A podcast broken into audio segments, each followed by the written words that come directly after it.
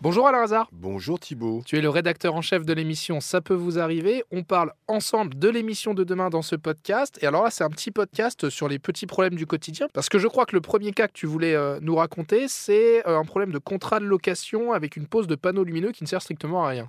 C'est bien résumé, Thibault. C'est Estelle qui est trésorière du comité des fêtes de sa ville. Donc, euh, ils avaient souscrit un contrat de location pour la pose et l'entretien d'un panneau lumineux. Problème, c'est que ce- cet affichage est devenu totalement euh, illisible. Donc, effectivement, ça sert à rien de payer un contrat de location d'entretien si le- l'affichage